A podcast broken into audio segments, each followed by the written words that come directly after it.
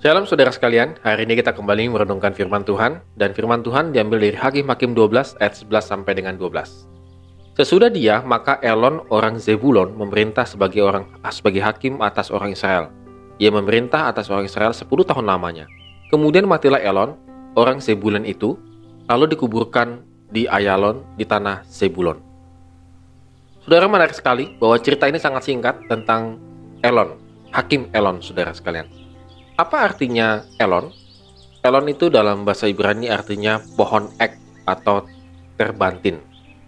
Dan kita tahu bahwa pohon ek itu adalah pohon yang luar biasa kuat, begitu ya. Artinya menunjukkan beberapa hal. Jadi kata Elon itu uh, bisa diartikan yang pertama adalah domba jantan. Kalau kita bisa lihat Kejadian dua puluh dua ayat tiga belas. Yang kedua, kata tersebut menunjukkan ambang pintu atau tiang tembok. satu Raja-Raja enam ayat tiga puluh satu. Dan yang ketiga, kata tersebut, kata Elon ini, menunjukkan orang yang berkuasa. Dan yang keempat, kata Elon ini menunjukkan pohon keramat atau pohon ek yang tadi. Nah, artinya, kalau kita tadi runtutkan dari arti nama Elon ini, sebenarnya kalau disimpulkan, itu adalah orang yang kuat dan berkemampuan yang baik. Jadi bangsa Israel sebenarnya eh, mendapatkan hakim itu adalah hakim yang sangat memiliki kemampuan yang luar biasa. Tetapi sangat kontras, saudara. Kenapa kontras?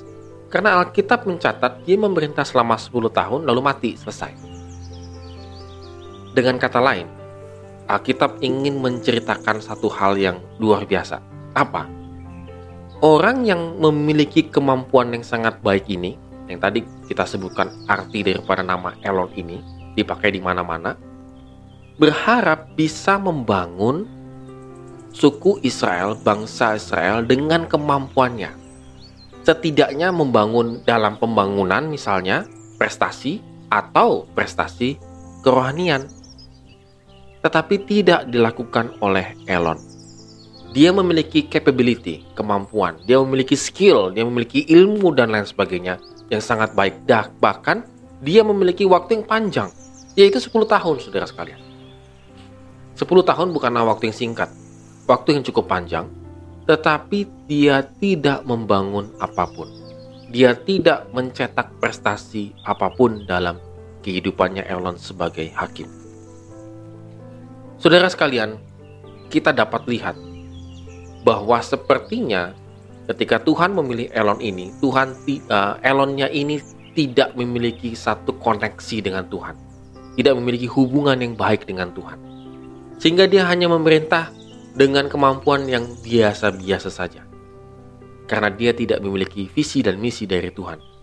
Dia tidak mencari Tuhan, tanda petik ya saudara. Artinya dia seharusnya meminta hikmat daripada Tuhan untuk bagaimana saya memerintah bangsa Israel ini dengan kemampuan yang Tuhan telah berikan kepada saya. Saudara, ini seperti kalau kita lihat di Perjanjian Baru, seperti perumpamaan talenta ya, yang menerima satu, dua, dan lima begitu ya. Dan Elon itu sudah diberikan kemampuan luar biasa, tetapi tidak ia pergunakan. Saudara, menjadi perenungan bagi kita. Apakah Anda dan saya memiliki kemampuan yang luar biasa? Yes, kita punya. Semua orang punya. Gak ada yang gak ada.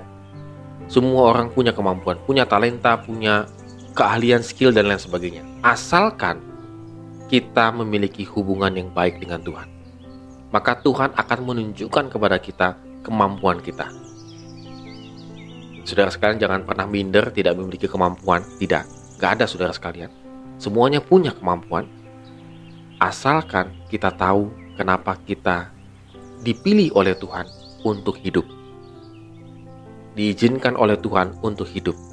Artinya Tuhan meminta kita untuk melakukan yang terbaik dengan kemampuan yang kita miliki. Kalau tidak kita lakukan hal tersebut, saudara, kita akan seperti Elon. Tidak ada catatan apapun dalam kehidupan kita. Kita hanya berlalu begitu saja. Padahal kita memiliki kemampuan yang Tuhan telah berikan kepada kita. Oleh karena itu, saudara sekalian, mari kita renungkan. Kemampuan apa yang saya miliki? Kalau saya termasuk seperti orang Elon yang punya capability, punya kemampuan, tetapi tidak saya lakukan, maka bersiaplah Anda akan dilupakan. Anda akan berlalu begitu saja. Sepertinya hidup ini kayak sia-sia. Tetapi, walaupun kemampuan kita sangat kecil, mungkin tidak dipandang mata oleh orang, tetapi jika kemampuan itu kita persembahkan untuk Tuhan, maka Tuhan akan pakai kemampuan kita untuk memuliakan nama-Nya. Amin.